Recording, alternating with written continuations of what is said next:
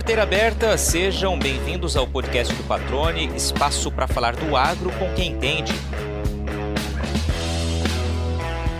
No programa de hoje, o foco é tecnologia e sustentabilidade.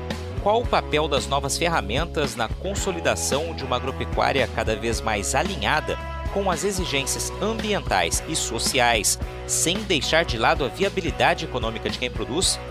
Nosso convidado é um engenheiro agrônomo que tem construído carreira nesta área e recentemente assumiu a direção de sustentabilidade de uma agritech que nasceu no Brasil e hoje oferece soluções para mais de 10 países do mundo. Filho de produtores rurais, o Guilherme Guiné escolheu a agronomia como profissão Logo nos primeiros anos após formado, percebeu que a busca constante pela sustentabilidade também faria parte da rotina.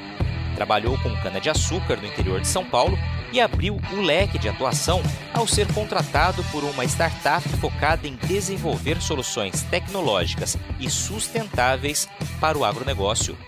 De olho nos compromissos assumidos pelo Brasil na Conferência do Clima em Glasgow, na Escócia, ele analisa os desafios e oportunidades da nossa agropecuária e aponta como a tecnologia vai ser uma grande aliada nesta empreitada.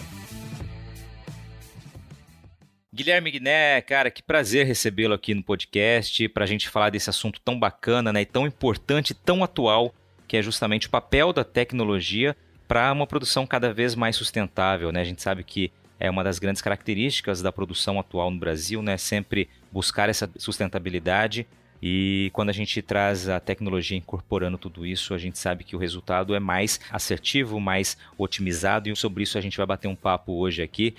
Prazer estar contigo aqui. Obrigado por aceitar esse convite. Tudo bem? Tudo bem, Patrone. Eu que agradeço pelo convite, de poder dividir com você e com todos os ouvintes um pouco das experiências que a gente teve, enfim, dos sucessos e dos insucessos também.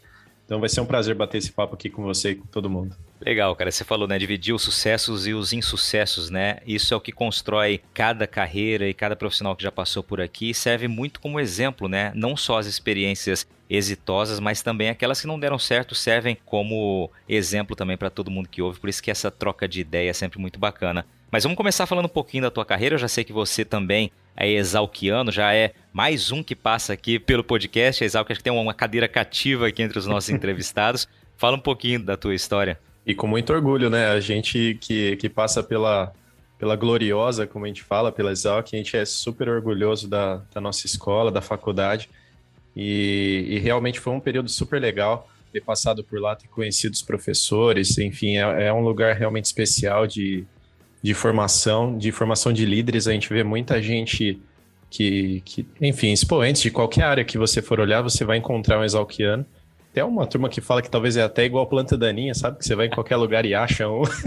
Eu prefiro achar que tá do lado bom da, da coisa que, que é como as coisas boas da vida que você encontra também em qualquer lugar. E mas sim, foi uma, uma formação bem legal. E no período que eu passei lá na escola, eu me concentrei basicamente em três grandes áreas, né? Concentrei na parte de produção de cana de açúcar, manejo de solos e agricultura de precisão.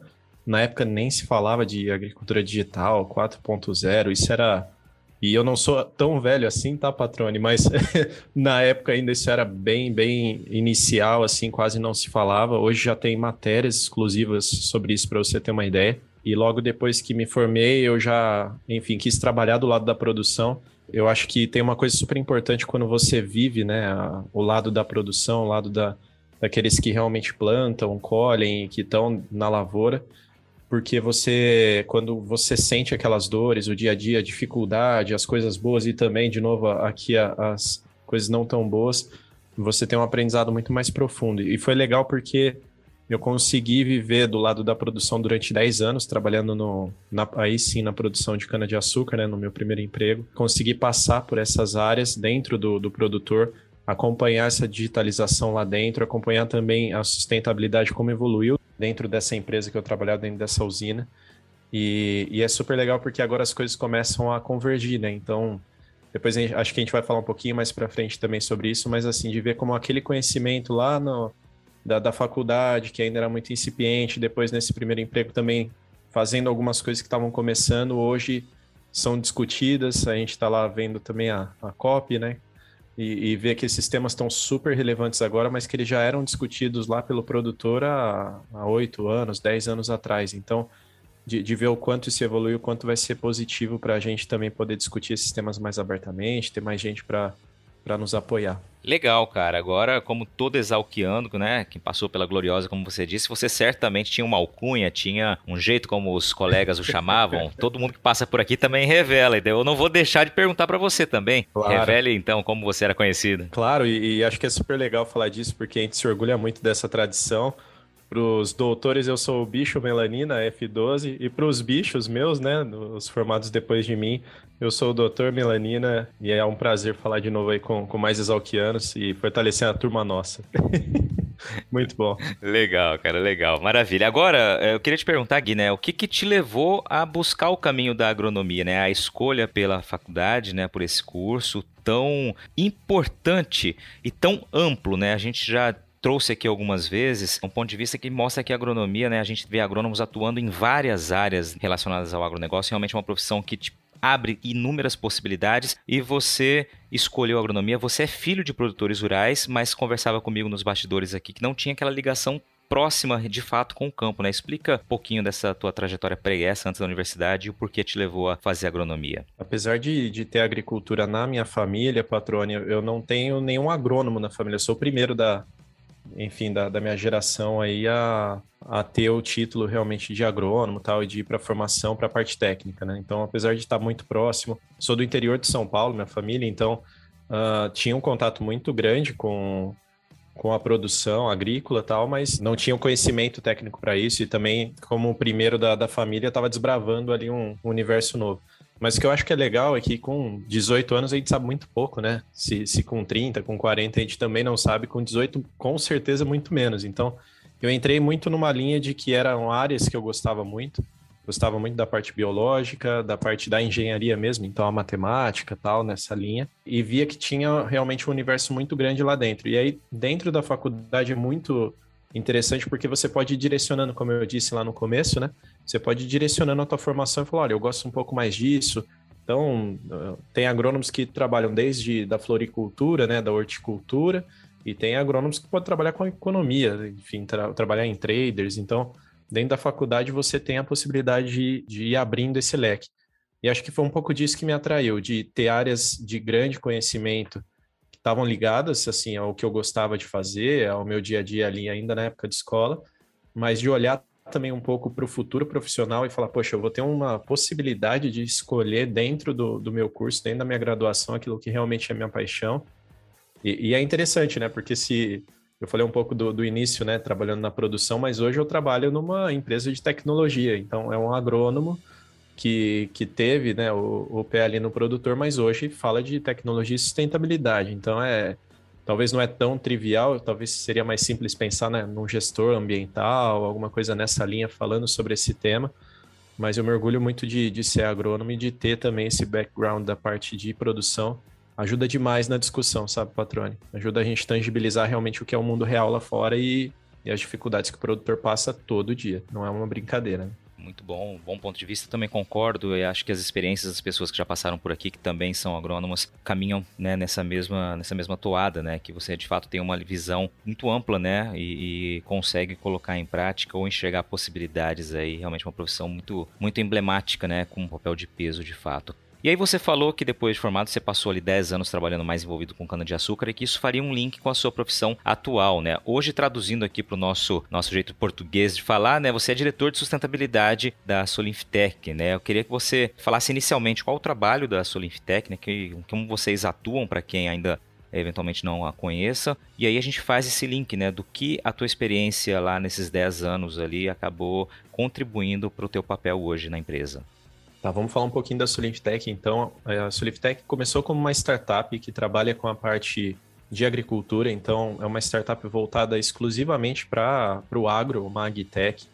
Ela começou os trabalhos em 2007, começou na cana-de-açúcar, eu fui um dos primeiros clientes, inclusive, da, da em 2008 ou 2009, se não me engano.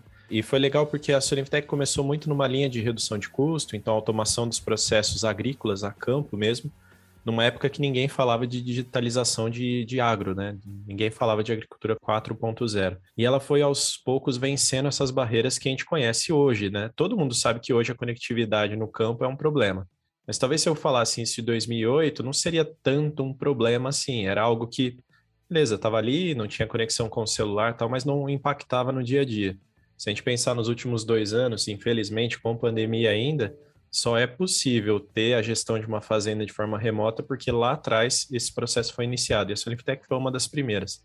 Então hoje ela é talvez uma das maiores da, do mundo de agtech que tem presença no produtor de fato real. Já até costuma brincar, fala se você for talvez ali na, na Faria Lima, você vai encontrar, sei lá, umas 3 mil startups. Se você for para Cuiabá, você vai encontrar umas 300. E se você descer em querência em, no produtor, você vai encontrar umas 3.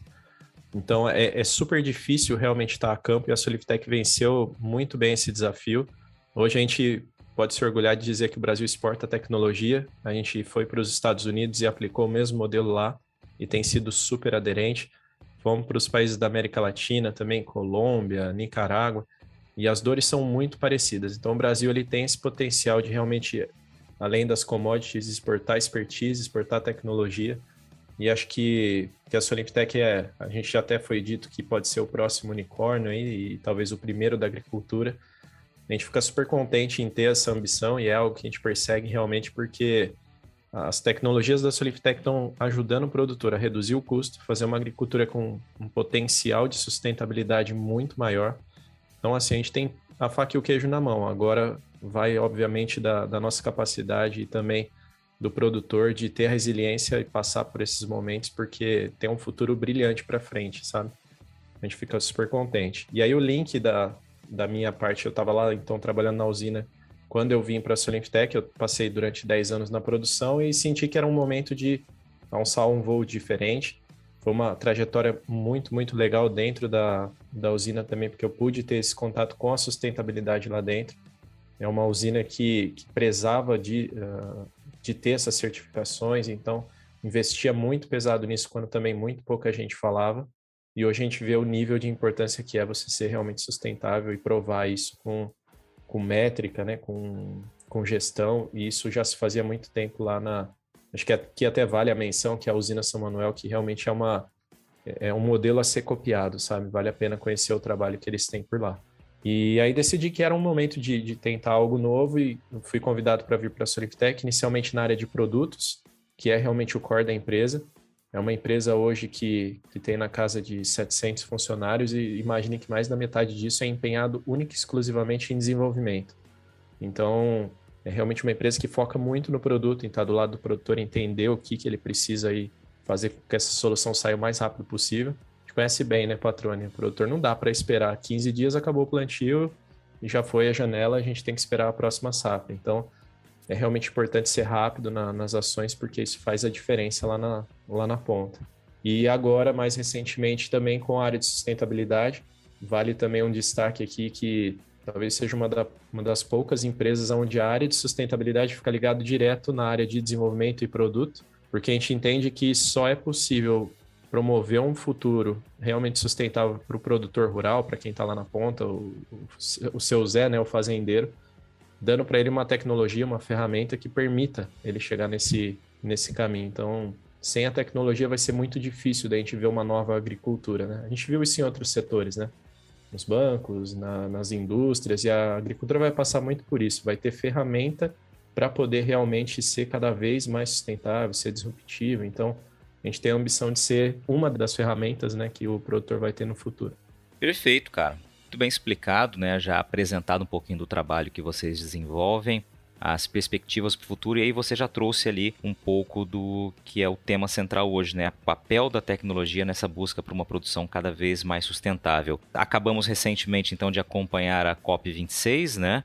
E você, evidentemente, se debruçou ali né, nos painéis. A agricultura teve uma participação muito é, expressiva né, e necessária, de fato, para desmistificar né, muito do que se diz do Brasil lá fora, da nossa produção, e para mostrar de fato dados concretos do que é feito aqui. Eu queria que inicialmente você me trouxesse a tua avaliação dessa participação da agricultura brasileira na COP26, claro, diante do que você acompanhou. Olha, Patrone, a gente teve uma, uma cópia um pouco diferente das outras. Acho que vale esse destaque porque se você olhar para as anteriores, principalmente a 21, ainda tinha muito se uma discussão de poxa, é realmente um grau e meio o problema? A gente tem realmente uma mudança climática ou é só uma questão de sazonalidade que a gente está vivendo que nunca foi vivida tal? E aí disso saem depois compromissos, né, acordos mais tímidos, assim, você não vê um, um acordo de fato que, que possa promover uma mudança significativa. Apesar deles serem ambiciosos, tem um pouco de timidez no que saiu lá da COP21 em Paris. Agora, nessa de Glasgow, a gente já viu que o tema foi bem diferente. Não se discutia muito se realmente a gente estava vivendo uma crise climática. Acho que foi legal até o Guterres na abertura. Ele falou um negócio muito legal. Ele falou: olha, não é mais uma, uma convenção, né, um, um encontro sobre uma conferência, melhor dizendo, não é mais só, só sobre mudança climática. A gente está falando sobre desastre climático, sobre catástrofe. Enfim, eu não lembro exatamente a palavra que ele usou, mas Uh, e eu acho que isso é legal para a gente começar a entender de que já não tem mais discussão de que a gente está vivendo realmente um, um período onde as decisões vão ser importantes porque a gente está quase no, re, no irreversível. E aí, indo para os detalhes dentro da negociação, é um evento que tem um viés, obviamente, político, ele tem principalmente o início, né? Ele deriva depois da, das reuniões dos, dos líderes dos países, mas essa COP foi bem prática. Tiveram algumas ações ali para gerar depois esse acordo final que foram muito importantes. Aqui, mais saltou os olhos são as negociações para a criação do mercado regulado de crédito de carbono. Ele faz um, um papel super importante e às vezes pode parecer não, não tão importante para quem não está muito ligado, e acho que aqui vale um paralelo. A questão do crédito de carbono é que ele favorece as ações que realmente mitigam a mudança climática. Então, seria a mesma coisa que um patrocínio de alguém que faz algo de bom para o planeta e assim por diante. Só que, como ele é todo voluntário, é difícil de você conferir se aquele dinheiro que você está investindo. Imagine você, patrone, como pessoa física, quer mitigar o seu voo de Cuiabá a São Paulo. É difícil de você confiar que aquela uma tonelada que você comprou, ela realmente foi paga, né? Foi mitigada, aposentada para que aquele teu voo tivesse carga zero para o planeta, né? com a regulação do mercado, você cria uma moeda única. Então, uma tonelada aqui no Brasil, uma na Escócia e uma nos Estados Unidos vai ter a mesma métrica, o mesmo, talvez não o mesmo valor, porque tem as questões regulatórias, mas você consegue comparar as coisas. E quando você consegue comparar as coisas, o dinheiro começa a aparecer um pouco mais. Então, principalmente os institutos de, de financiamento, sejam eles privados ou públicos, eles ficam mais confiantes em colocar dinheiro ali. Então, o que a gente tinha até antes da COP eram mercados voluntários de carbono.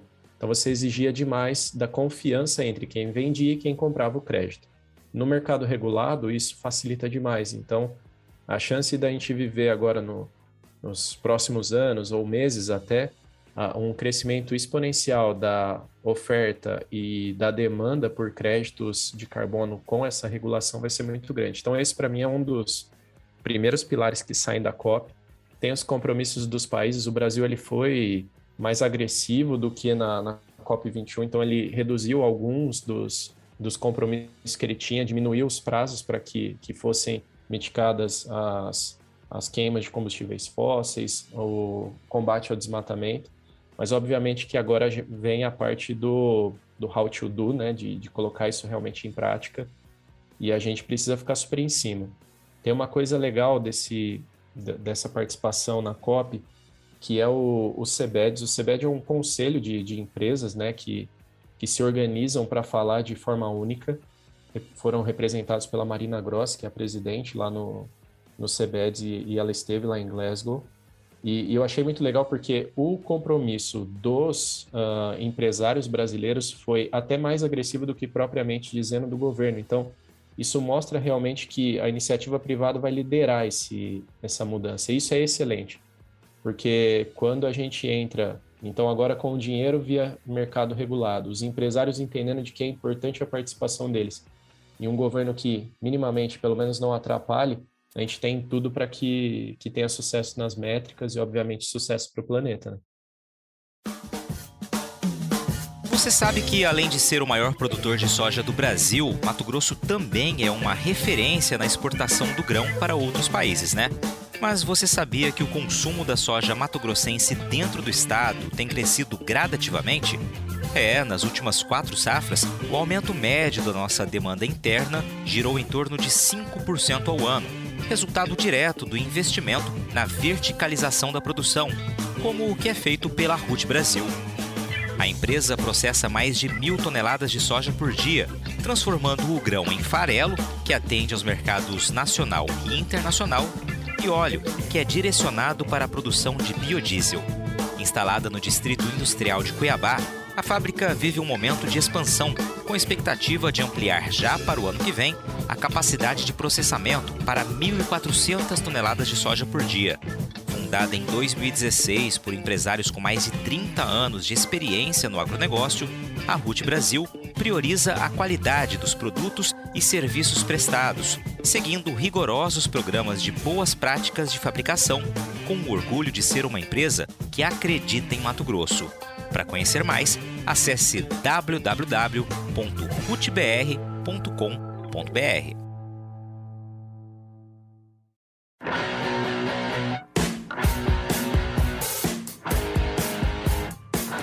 Você está ouvindo o podcast do Patrone. Agroinformação com quem entende. Muito bem, cara. Muito bom esses destaques, né? Acho que você trouxe três pontos aí essenciais anteriormente você falou desse formato ter sido diferente dos anteriores, né? Pelo menos na ideação, e você já trouxe ali alguns exemplos disso, e destacou esse ponto final que eu acho que é muito importante. Vou até reforçar o que você disse aqui. Que é justamente o compromisso dos empresários de uma maneira mais agressiva, ou seja, quem faz né, acontecer de fato compreendeu as necessidades e que isso não só por maneira de cumprir meta, mas isso acredito eu que se torne um trunfo né, para a nossa produção. A gente ter o, os selos verdes, a gente ter de fato a comprovação de que no país a gente faz diferente, isso é um grande trunfo, não é? A seu ver também isso, Guilherme? Com toda certeza. A gente tem uma imagem que, que é positiva do, do agronegócio brasileiro, mas que em alguns momentos ela fica arranhada. E esse tipo de certificação e de compromisso, ele faz com que essa dúvida que possa parar em algum momento, ela suma. Uma coisa que é importante a gente entender é que o produtor ele não é um, desmatador, um poluidor por natureza. Ninguém gosta de, de fazer algo errado. Eu vi uma, um vídeo super legal e acho que depois vale, enfim, dar um Google e procurar. É, se eu não me engano, foi de, de alguma associação aí do próprio Mato Grosso que fez. Que ele mostra uma pessoa incendiando uma loja de roupa, por exemplo, a própria loja de roupa, e dizendo: olha, ninguém quer queimar o próprio patrimônio. E o produtor rural é bem nessa linha mesmo. Ele não faz as coisas pensando na degradação, mas a verdade é que ele tem poucos meios também, em alguns casos, para poder sobreviver. É um, é um baita risco ser um produtor, e, e principalmente em países tropicais, né, que o clima é, tem uma variação bem maior do que em, em temperados, e esse produtor ele tem muito pouca ferramenta para trabalhar. E aí entra, de novo, a tecnologia, né? Então, Hoje é super difícil você fazer as decisões que você tem ali no dia a dia na, na extensão do nosso país, com uma infraestrutura às vezes não tão preparada para aquilo que a gente precisa. Desde, olha, eu planto, não planto, eu aplico determinado produto ou não, preciso ou não preciso agora. Então essas decisões são práticas e o produtor lá na ponta ele tem que ser prático também. Olha, se ele decidiu que vai aplicar, ele tem que começar a aplicar. E então assim a, a gente vê a tecnologia como uma ferramenta realmente que olhe para o produtor que ajude ele a olhar para o campo dele e quando ele tomar a decisão ele fala, olha, não tinha nada melhor do que isso para fazer aqui nessa lavoura. Como é a nossa casa, né? A gente tem diversos exemplos que você sabe porque você olha a sua casa e sabe tudo o que está acontecendo ali e tal. E, e, e, quantos monitoramentos a gente tem para isso? Imagina lá um produtor com uma extensão de terra gigantesca, ter que acompanhar isso 24 horas por dia, aquele crescimento, é, é super complexo. Então, realmente vai ser um desafio para o Brasil uh, mostrar para o mundo, mostrar a sustentabilidade que já existe e aquilo que está sendo feito a mais. Quando a gente brinca, quando chega o dinheiro, as coisas começam a acelerar, principalmente. Não que elas não estivessem acontecendo, mas a, a aceleração fica muito maior porque você tem um incentivo para quem faz direito, né? Então, para aqueles que, que faziam errado, agora eles vão perder dinheiro com isso. Isso é importante. Não só vai ganhar quem faz certo, mas quem faz errado vai perder dinheiro. Isso é importante que em algum momento esse cara está fora do mercado. Então, você força uma pressão positiva, né? Para que as pessoas, que eles sejam resilientes, né? Que nunca parem de fazer a coisa certa. Então, ter ali o, o founding para isso é super importante. Legal. Só para dar nome aqui, o vídeo que você se referiu é uma campanha da AproSoja aqui de Mato Grosso, né? Um vídeo de fato que chamou muita atenção, né? Porque mostrou e disse em poucas palavras o que o produtor tenta várias e várias e várias vezes, né, comprovar, né, mostrar que de fato ninguém vai tacar fogo no próprio negócio, né? Então é, foi uma maneira muito emblemática e muito assertiva, né, pela ProSoja, uma escolha muito interessante para mostrar nessa campanha que foi lançada ali durante a época mais de seca aqui em Mato Grosso e você aqui mencionou. Só para fazer mais um ponto aqui, Guilherme, eu queria a tua avaliação. Você falou sobre as negociações terem avançado para o mercado regulado de crédito de carbono, né? E uma das, não diria críticas, mas uma das expectativas, né, uma das cobranças dos produtores é justamente por ver avançar aquela expectativa de que haja uma compensação financeira né, pelos ativos ambientais, né, pelas áreas é, que são de fato preservadas, né? E, a seu ver, isso avançou de alguma forma na COP26? Patrone avançou sim. Não foi talvez da forma como a gente gostaria, que é realmente sair com um acordo, com um deal formalizado dali, mas acho que a direção que ele apontou foi muito boa, de que, olha, você vai ter realmente em algum ponto que fazer concessões, e, e aí para o Brasil era algo, era uma, um tema de toque, porque para tentar dar um pouco de cor nisso, tinham créditos que foram gerados desde aquela época do protocolo de Kyoto. Então, que são créditos bem antigos tal, e que nunca foram vendidos. Então, alguém, enfim, aplicou um dinheiro lá atrás para gerar e agora ele não poderia vender porque não estaria regulado nesse mercado. E o Brasil foi um dos que mais gerou naquela época. Então, o Brasil tinha um interesse danado de que isso entrasse. E aí deu uma travada no acordo, tal, uma negociação ali até um pouco mais política, né, para para entrar, mas acho que chegou num bom meio termo ali dentro, que, que coloca um prazo máximo, né, para que entre esses créditos retroativos, mas que depois dali para frente sejam realmente novas ações, que é o que o planeta precisa hoje. A gente não precisa vender créditos, a gente precisa diminuir as emissões totais. E o crédito é um meio para que a gente consiga ter essa, essa emissão diminuída, né? Você favoreça aqueles que, de novo, estão fazendo um bem para o planeta. Mas o que eu acho que é, que é mais legal é porque isso pavimenta um caminho para que o produtor consiga monetizar. Então, ele entenda se ele tiver uma prática que reduza, por exemplo, uma tonelada de, de carbono equivalente por hectare, que ele possa receber uma receita extra. Então, imagina o seguinte: um produtor foi lá e plantou um hectare de soja. Ele vai colher as sacas que ele produziu dentro daquela lavoura, com os custos, e vai colher também algumas toneladas de créditos de carbono verificados que podem ser vendidos. Então, ele vai ter uma nova receita dentro da mesma área. Isso vai favorecer com que ele faça práticas diferentes do que ele faz hoje. Então, talvez ele fala, poxa, eu não aplico, sei lá, determinado insumo aqui que tem uma pegada de carbono um pouco menor, porque talvez ele seja muito mais caro do que o outro. Poxa, mas se você vai ter uma receita lá na ponta que justifique isso, por que não? Que traga uma produtividade maior, que traga uma sustentabilidade maior, então agora ele vai poder fazer esse tipo de conta também. Mas acho que é importante, patrônio, eu vou pegar esse gancho para falar de uma outra coisa que até no, nos bastidores a gente acabou comentando. Eu dei um exemplo muito simples, que é o exemplo da nossa casa, né? Então você, cada um de nós que, que vive no, no planeta emite de alguma forma carbono na, no seu dia a dia. Seja no carro, nas roupas, na, na nossa comida, a gente tem uma pegada do, do carbono. E se a gente deixar de fazer determinadas coisas, pode ser que a gente tenha um. A gente deixou de emitir um determinado tanto de CO2 e a gente poderia gerar um crédito válido. Mas é, é muito desleal essa comparação, porque imagina que você chegue e diga, olha, tá bom, agora eu não vou mais andar de carro e vou gerar os créditos de carbono e vou receber um dinheiro por isso. Tudo bem, mas a gente não anda de carro porque a gente gosta. A gente anda porque a gente precisa, porque em algum momento a gente tem que ir de um lado para o outro, tem as coisas para fazer. Então, em alguma medida, a gente precisa disso, é uma necessidade. O produtor é a mesma coisa ele não aplica os produtos ou faz as operações porque ele gosta, porque ele é um, um fissurado em, em, emitir essa parte de, de, carbono. Mas toda vez que a gente simplesmente fala para ele pare de fazer determinada coisa, a gente não está dando um caminho viável para ele. O que a gente precisa é mostrar para ele um novo caminho, algo que seja viável financeiramente e que diga, olha, se você for por esse outro caminho, você pode ser mais eficiente.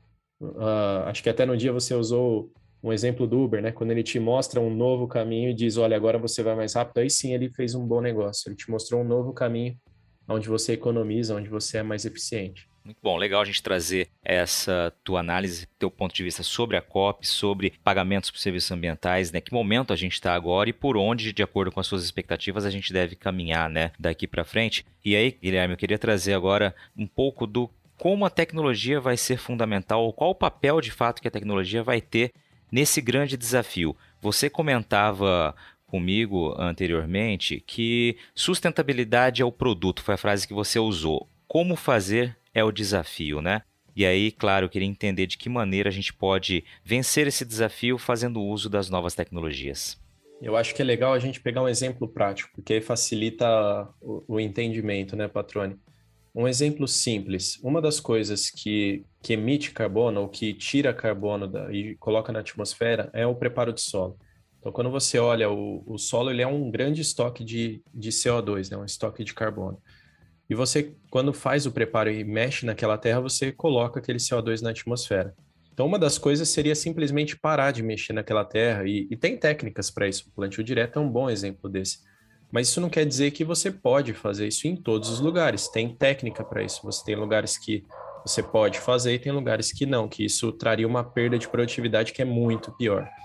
Então, o que a gente vê é que a tecnologia, por exemplo, poderia orientar e dizer quais são as áreas que necessitam de preparo de solo, para que o produtor fosse preciso, ele fosse exatamente na onde realmente precisa daquela, daquela operação, daquele insumo, seja o que for.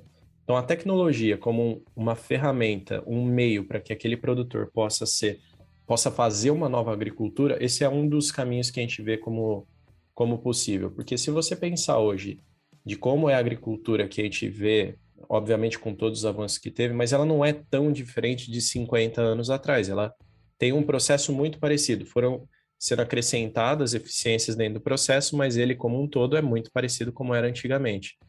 E a gente vê que uma revolução está na. A gente está numa borda de uma revolução, né? A gente teve como exemplo mais, mais recente a revolução das fintechs, né? Então, antes você ia num banco, você tinha o teu talão de cheque e tal, e agora você tem um banco digital no teu celular e você faz Pix em poucos segundos, o dinheiro está de um lado para o outro. A agricultura vai passar por algo muito parecido. Não, obviamente, na, com a mesma solução, mas eu digo assim, ela vai passar por uma revolução onde a gente vai olhar daqui a alguns anos para 2021 e dizer, poxa, como evoluiu a agricultura. Isso só passa por tecnologia, por análise de dados, por inteligência artificial aplicada a campo de fato. A gente tem um monte de exemplos, daria para a gente fazer mais uma hora aqui de bate-papo fácil, Patrone, e, e tangibilizar isso, mas acho que o, o mais legal é o que está por vir, sabe? E, e olhar como a agricultura vai evoluir nesse, nesse sentido passa, obviamente, por tecnologia. Não só, tá? a genética vai estar envolvida, as questões ambientais como consequência aí também como drive para essas mudanças, mas o que a gente vê é que nos próximos anos a gente vai ter uma revolução de fato. Vão, surgir novas formas de fazer o que a gente faz hoje, com certeza de forma muito mais eficiente. A gente já tem muita coisa aqui preparada, engatilhada para nos próximos meses poder conversar com mais cor também contigo qualidade e credibilidade. Na era da informação e com tantas notícias falsas, é fundamental saber onde encontrar conteúdos produzidos por quem sabe que o bom jornalismo exige responsabilidade. E foi comprometido com você que o portal Lei Agora montou uma estrutura robusta, com uma equipe experiente focada em comunicar de um jeito diferente e dinâmico. O portal se tornou a primeira multiplataforma com conteúdo online e audiovisual em Mato Grosso.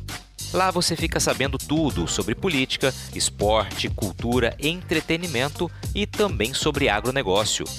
Toda quarta-feira à noite tem o programa Agro Agora, apresentado pela produtora rural Adriane Steinmetz, que, aliás, foi a entrevistada do episódio número 5 do podcast. Vale a pena você conferir a história dela. No Agro Agora, a Adriane fala de temas importantes do setor, com o conhecimento de quem também está do lado de dentro da porteira. Para acessar todo esse conteúdo no site ou nas redes sociais, é só digitar leiagora.com.br. Legal, cara. E agora, pela tua experiência, pelo que você acompanha com os produtores, né? Qual o ritmo da absorção dessas tecnologias no teu ponto de vista? A gente percebe, pelo menos falando pelas experiências dos produtores que conheço, que há uma uma corrida muito grande para de fato incorporar tecnologia no campo, né? Visto que você busca otimizar resultados, né? Otimizar processos, né? E quando a gente busca, quando a gente olha para o caminho da sustentabilidade, isso está tudo intrínseco também, né? E como você avalia essa absorção de tecnologia? Ela tem sido exponencial. É, é impressionante realmente ver essa curva. Para começar a mudança, então, se a gente pegar desde lá da, do início da adoção da agricultura de precisão, piloto automático, automação, você levou, sei lá, 30 anos para fazer, 15 anos depois, a parte de, de controladores e automação da máquina, né, do processo. E quando a gente olha agora a agricultura digital, conectividade e toda essa parte, essa adoção aconteceu em 3, 4 anos. Há quanto tempo a gente fala de agricultura 4.0 e se você conversar com meia dúzia de produtores, você vai encontrar numa boa parte deles algo no dia a dia dele que já foi 100% digitalizado. Então, a gente acredita que esse crescimento é de fato daqui para frente ele é exponencial. Então, o que a gente já tem visto é uma curva acelerada de adoção, mas principalmente a gente tem visto que daqui para frente ela fica cada vez mais rápida. E uma outra questão importante é que quando você fala do com o produtor hoje, ele é muito mais um empresário do que ele era no passado. Ele, ele tem necessidade de ter os custos na mão, de ter os dados uh, cada vez mais afinados, ele exige, e também uma competitividade, o preço aperta, a margem de lucro dele diminui, então isso força que ele também fique cada vez mais tecnificado. Mas a adoção para ele, ele já passou do, talvez igual a COP, né? Passou do ponto da discussão se é importante. Ele está agora numa discussão de entender qual é o, o melhor para ele, para a realidade dele, quais são as tecnologias que são só conversa, né? Que estão lá de novo na, na Faria Lima e aquelas que realmente estão ali do lado dele, que estão ajudando no dia a dia. Então, acho que a gente está vivendo esse processo. Legal, Guilherme. Muito bom bater um papo contigo, cara. Ouvir quem está ligado com tecnologia, né? Trabalha diariamente com isso e com sustentabilidade.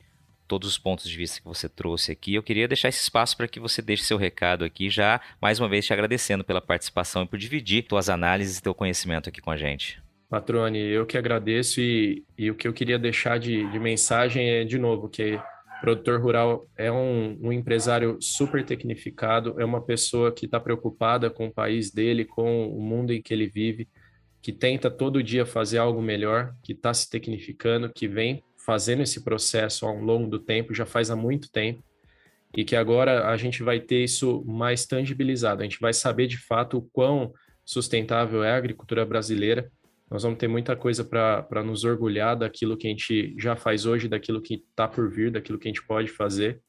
O Brasil vai ser um, um expoente nessa parte, vai puxar realmente a fila dos outros países que também estão nessa corrida de ser cada dia mais sustentável.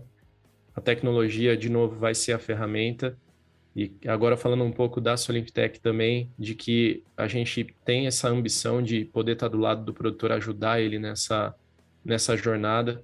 A gente se orgulha muito de ter nascido no agro, de ser do agro, de estar lá do lado deles, de estar ali junto com o produtor mesmo na, na lavoura, não só no laboratório com alta tecnologia, mas ali no campo com a poeira, com a dificuldade, com a chuva e o sol, e de que eles podem contar com a gente, porque a gente vai realmente ajudar nessa revolução e, e vamos ter uma nova conversa, patrone, daqui a um tempo e voltar e falar, poxa, olha, muito do que a gente prometeu agora está cumprido, está lá no campo, está funcionando e está indo super bem.